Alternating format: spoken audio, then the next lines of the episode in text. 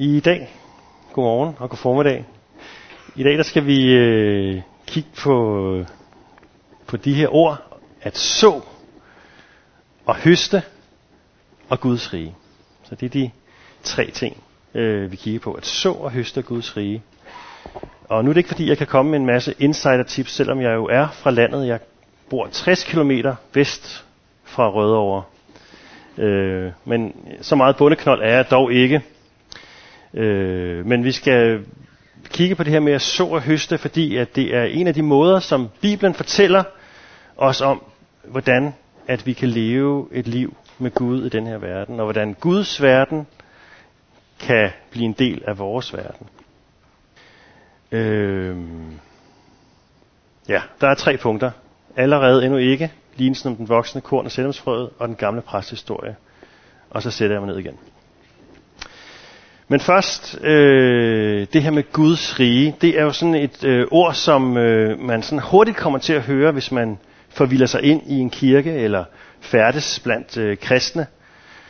Vi beder det i fader hvor, øh, beder vi komme dit rige, og vi beder også for dit er riget og magten og æren i evighed. Amen. Og der er et kendt Jesus-citat, øh, hvor Jesus han siger i, i bjergprædikenen, så siger han, søg først Guds rige og al hans retfærdighed, så skal alt andet gives jer tilgift. Og Jesus han siger i Markus evangeliet, som vi skal læse fra i dag, øh, der siger han, øh, tiden er inde, Guds rige er kommet nær.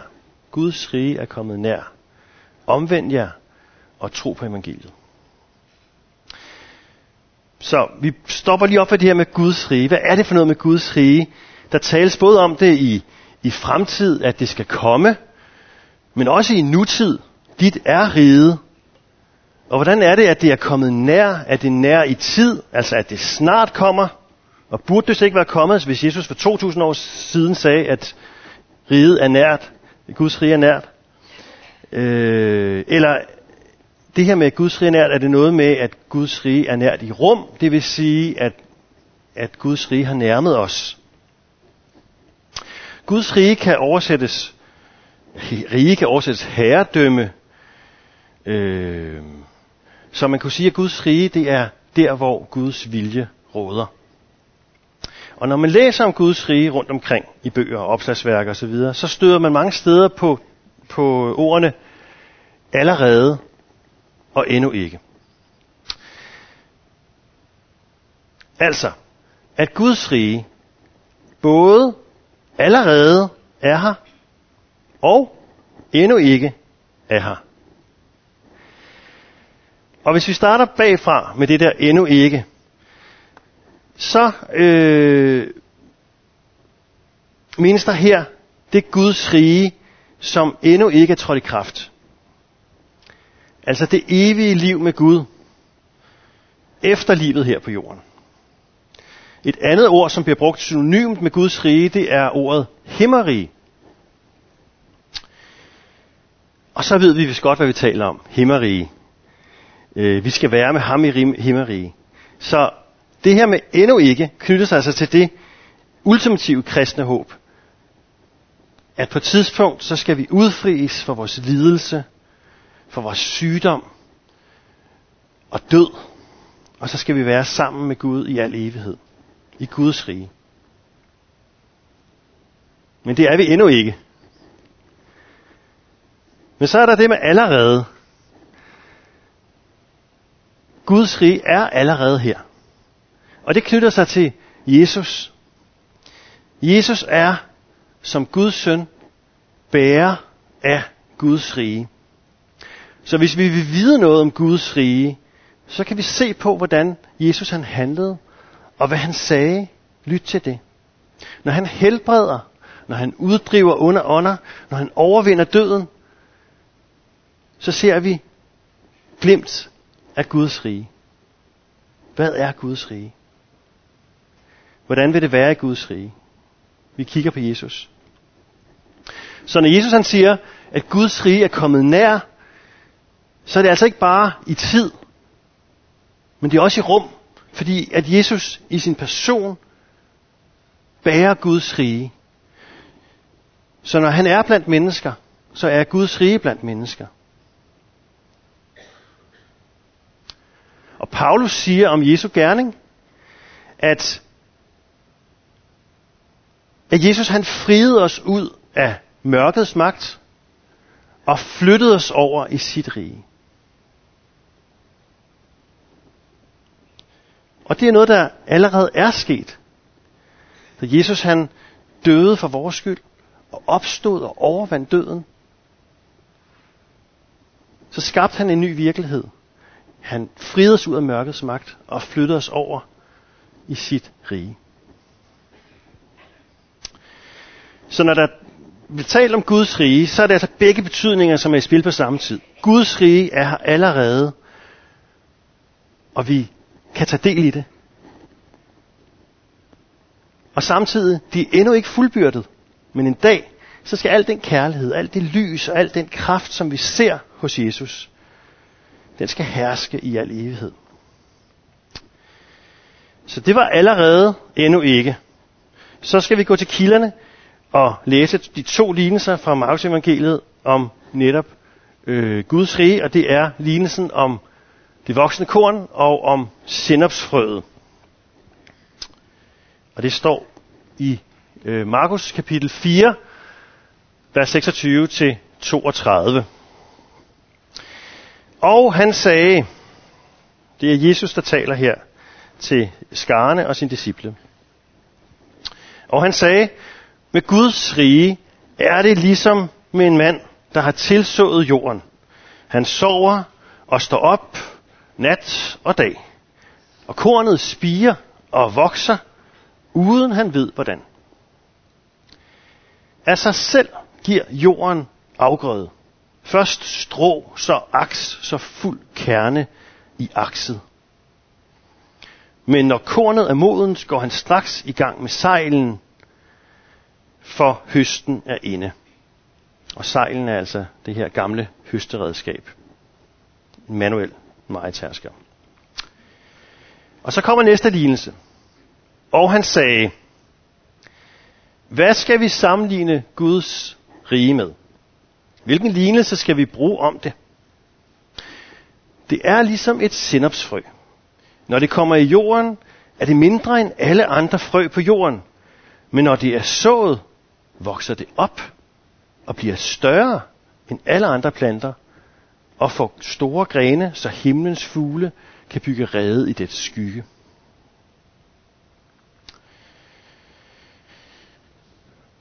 For nogle søndag siden var jeg i kirke og hørte Christian øh, sige noget om, hvilke spørgsmål man kan stille til en tekst, når man har læst en tekst i Bibelen. Og to af de spørgsmål er det her med, hvad siger teksten om Gud? Og hvad fortæller den os om os, om mennesket? Hvad siger den om Gud? I det her tilfælde Guds rige. Og hvad siger den om mennesket? Og det har jeg prøvet at, jeg har prøvet at stille de spørgsmål, og, og så øh, sådan stille dem op her øh, under hver lignelse. Første lignelse, det den siger om Gud det er, og Guds rige er, at Guds rige det vokser helt autonomt, helt af sig selv.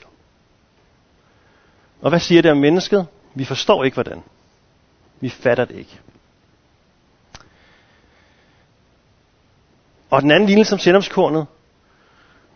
Hvad siger den om Guds rige? Den siger, at Guds rige storhed er at finde i det mindste og mest uanselige, som det her sennepsfrø. Hvad siger den om mennesket? Ikke så meget direkte, men indirekte, hvis Guds rige er som et sennepsfrø, så lille, at vi nærmest ikke kan se det med et blotte øje, så kunne det sige noget om, at vi ikke har øje for Guds rige. At vi ikke ser, hvor Guds rige er. Fordi det er så småt og uanseligt. Man kan også bare sige, at Guds rige er meget større, end vi går og tror. Det vokser helt uafhængigt af vores indsats, og vi forstår faktisk ikke, hvordan det foregår. I de her to lignelser, der ligger der både en, en formaning og en frisættelse. Der ligger en formaning i det, at vi ikke må begrænse Guds riges vækst til vores initiativer, vores aktiviteter, vores organisering af kirkeliv. Guds rige er ikke højneskirken. I'm sorry to say. Guds rige er ikke kirken i det hele taget. Guds rige er meget større og helt autonomt. Og det går over vores forstand, hvordan Guds rige virker og vokser. Der ligger også en formaning i det, at vi ikke må i sendopskornslignelsen, at vi ikke må diskvalificere noget eller nogen til ikke at kunne rumme Guds rige. Fordi Guds rige er som et sendopsfrø. Guds rige er i det mest uanselige, kan være i det mest uanselige, det mest kiksede, det mest utjekkede, det mest uorganiserede, det mest grimme og beskidte.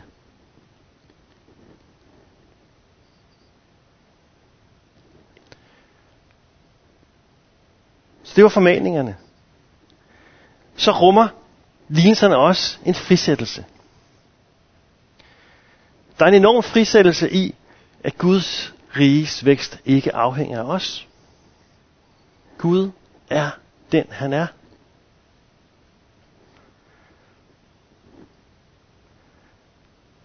Og der er en frisættelse i, at Guds rige storhed kan rummes i det mindste. Så hvis du føler, at du har den allermindste tro, eller har allermindst frimodighed, så er det nok til at rumme Guds rige.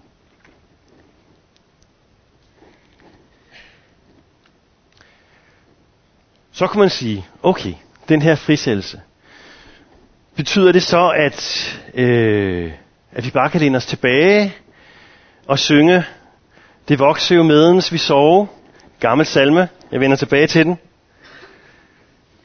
Nej, for så har vi ikke læst lignelsen grundigt nok. Der nævnes faktisk fire ting, som mennesket kan gøre i den første lignelse. Vi kan så. Vi kan sove. Vi kan stå op. Og vi kan høste. Og som sagt, så skal vi i dag koncentrere os om at så og høste. Og vi nærmer os. Men først vil jeg bare lige blive ved det her med at sove og stå op. Øh, jeg blev faktisk ret glad for, at der stod om den her mand, som sov og stod op og ikke fattede en bjæl af, hvad der foregik ude i marken, og pludselig så var der bare, øh, var der bare øh, høst, han kunne tage. Øh, for jeg så mig selv i det. Øh, fordi jeg ofte føler, at, at, øh, at når hverdagen bare kværner af, så føler jeg nærmest, at det eneste, jeg foretager mig. Sove, stå op, gå på arbejde, hente børn, lave mad, gå i seng, sove, stå op, gå på arbejde, og så videre. Så det bliver sådan helt evangelisk øh, for mig, at den her cykliske hver, hverdagstrummerum, vi kalder det også hamsterhjulet, som nærmest kan være uudholdelig.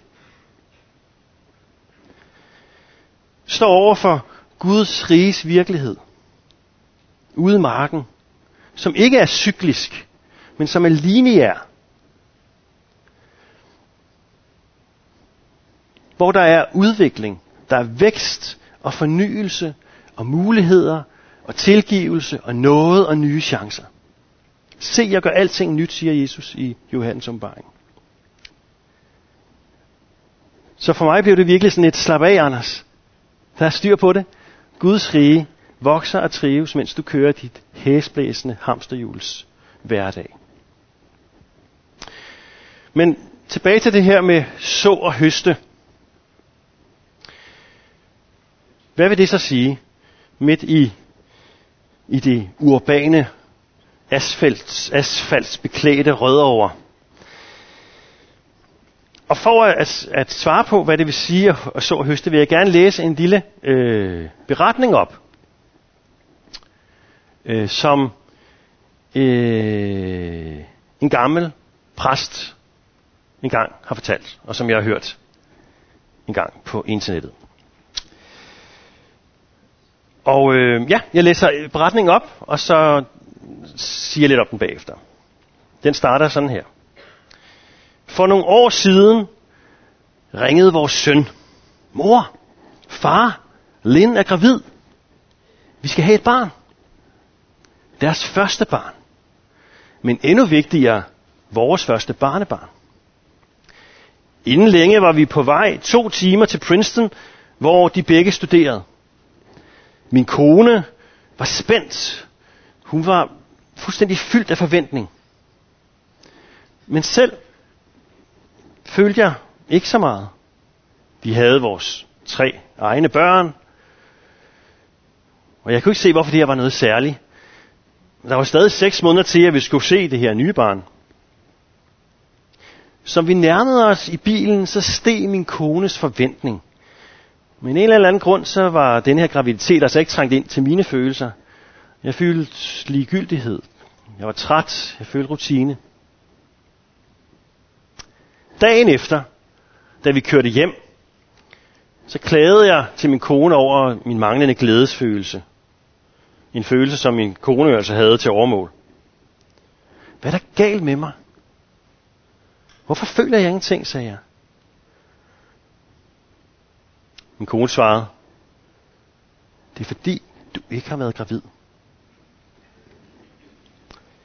Okay, jamen, det er jo bare fantastisk.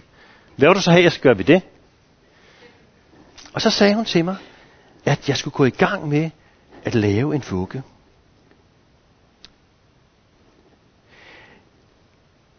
Da jeg kom hjem, tog jeg på biblioteket og fandt billeder af vugger. Jeg besluttede mig for at bygge en klassisk amerikansk vugge.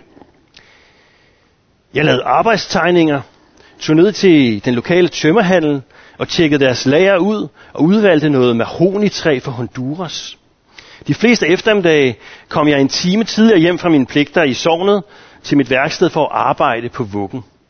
Jeg besluttede mig for at give vuggen finish ved at hjælp af en speciel træolie. Jeg sleb hver eneste del af vuggen med det fineste sandpapir, igen og igen. Og derefter gik jeg over til det fineste ståluld.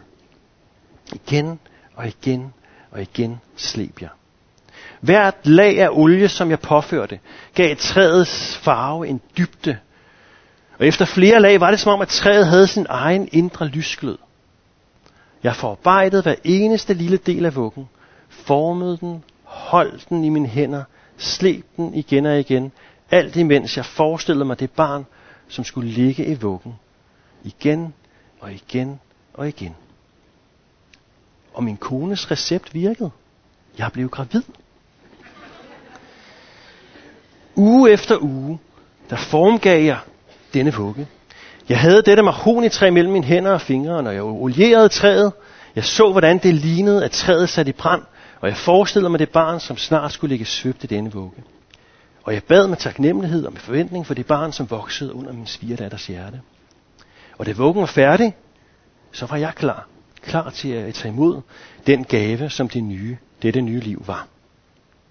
Det var den gamle præsts øh, beretning. Den her gamle præst, han sov og han høster. Det liv, som vokser i hans svigerdatters mave, vokser helt af sig selv. Han har ikke nogen indflydelse på det. Han kan ikke engang sætte sig i hendes sted, for han har i Nathans natur aldrig været gravid. Men hans kone så en tanke i ham. Og han så sig selv med udvælgelse af træsorter, materiale, udarbejdelse af arbejdstegninger. Og hver lille slibning, han foretager, det er sådan et sædekorn, som så en forventning og en omtanke og en bøn i ham. Og så høster han taknemmelighed og glæde og forventning. Hvordan kan vi så, og hvordan kan vi høste i vores liv? Jeg bliver meget inspireret af at læse præstens beskrivelse af hele den her vugge, det her vuggeprojekt. Den her videnstilegnelse på biblioteket, forskellige slags vugger. Vi tager den klassiske amerikanske.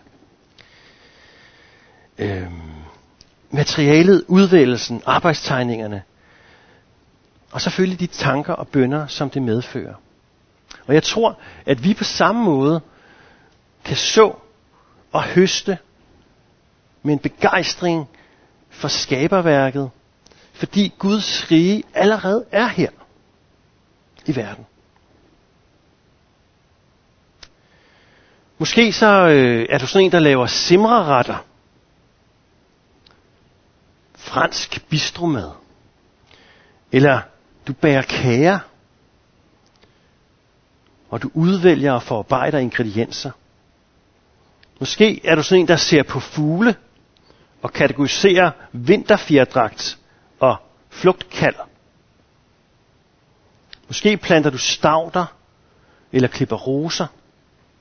Måske programmerer du computerprogrammer og skaber nye virtuelle verdener. Måske sidder du i din kælder og bygger modeller af verden i størrelse 1 til 87. Alt sammen noget, som rummer taknemmelighed, glæde og forventning. Og jeg tror, at vi kan så og vi kan høste på samme måde med hinanden.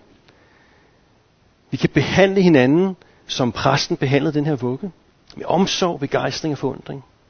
Vi kan tale sammen. Sådan rigtig tale sammen. Se, hvordan træet gløder. Gentagelserne, slipningerne, poleringerne. Vi kan besøge hinanden igen og igen. Vi kan kysse hinanden hver dag. Altså, jer som er i et parforhold.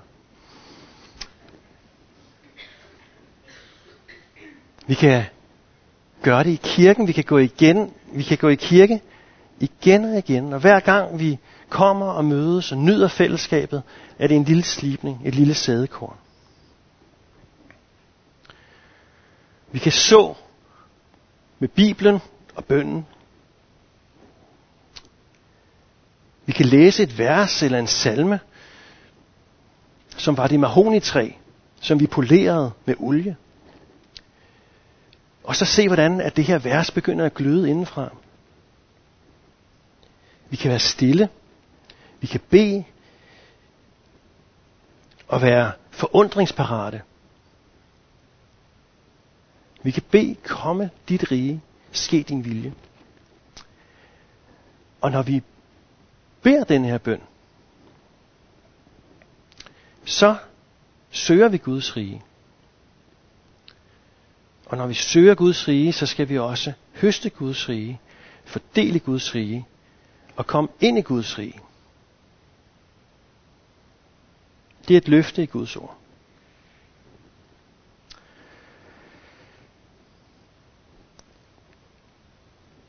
En fin lille detalje i lignelsen, den sidste lignelse øh, med sennepskornet, er det her med, at sennepskornet vokser op og bliver til et træ, og så står der, så kan man sige, okay, så er pointen ligesom klar, ikke? at vi har et som er lille, og så bliver det til et stort træ. Men det stopper ikke der. Så står der, at træet får store grene, så himlens fugle kan bygge rede i det skygge. Og jeg læser mig til, at, at det her det faktisk er et gammelt billede fra Gamle Testamente for Guds riges universalitet. At også hedninge det er himlens fugle, skal komme og bo i Guds rige.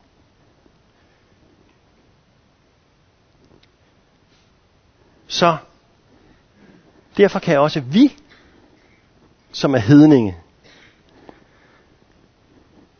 som fugle, flyve ind. Som fugle i den her mellemøstlige, stærke, varme sol, så kan vi flyve ind og bygge rede i Guds riges svalende skygge. Og nu skal jeg til at slutte. Øh, vi kan så, og vi kan høste allerede i den her verden. Guds rige. Men der er også en høst, som er endelig, og som vi endnu ikke øh, har I lade, men som vi får i lade ved Guds nåde. Og den er egentlig forbundet med de her fugle, som bygger bo, bygger rede. Det her med at, at bo i Guds rige, øh, går igen, når vi læser om opfyldelsen og fuldbyrdelsen af Guds rige. Den ultimative høst. Der står i, i, i øh, salme 23, hyrdesalmen, at jeg skal bo i Herrens hus alle mine dage. Og øh, i Johannes åbenbaring, kapitel 21, vers 3-4, er Guds rige beskrevet sådan her, at nu er Guds bolig hos menneskene. Og han vil bo hos dem, og de skal være hans folk. Og Gud vil selv være hos dem. Han vil tåre hver, tørre hver tåre af deres øjne, og døden skal ikke være mere. Ej heller sorg, ej heller skrig, ej heller pine skal være mere. Til det, der var før, er forsvundet.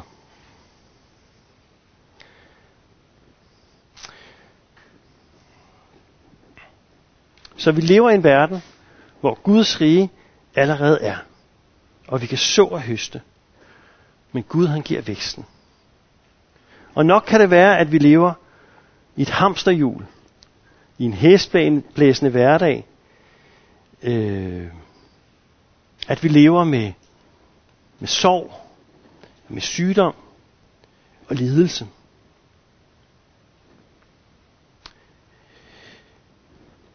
Men evangeliet er, at, at mens vi gør det, så kan vi se frem, og vi kan håbe på, at alting skal fornyes, og at vi en dag skal tage bolig i Guds rige.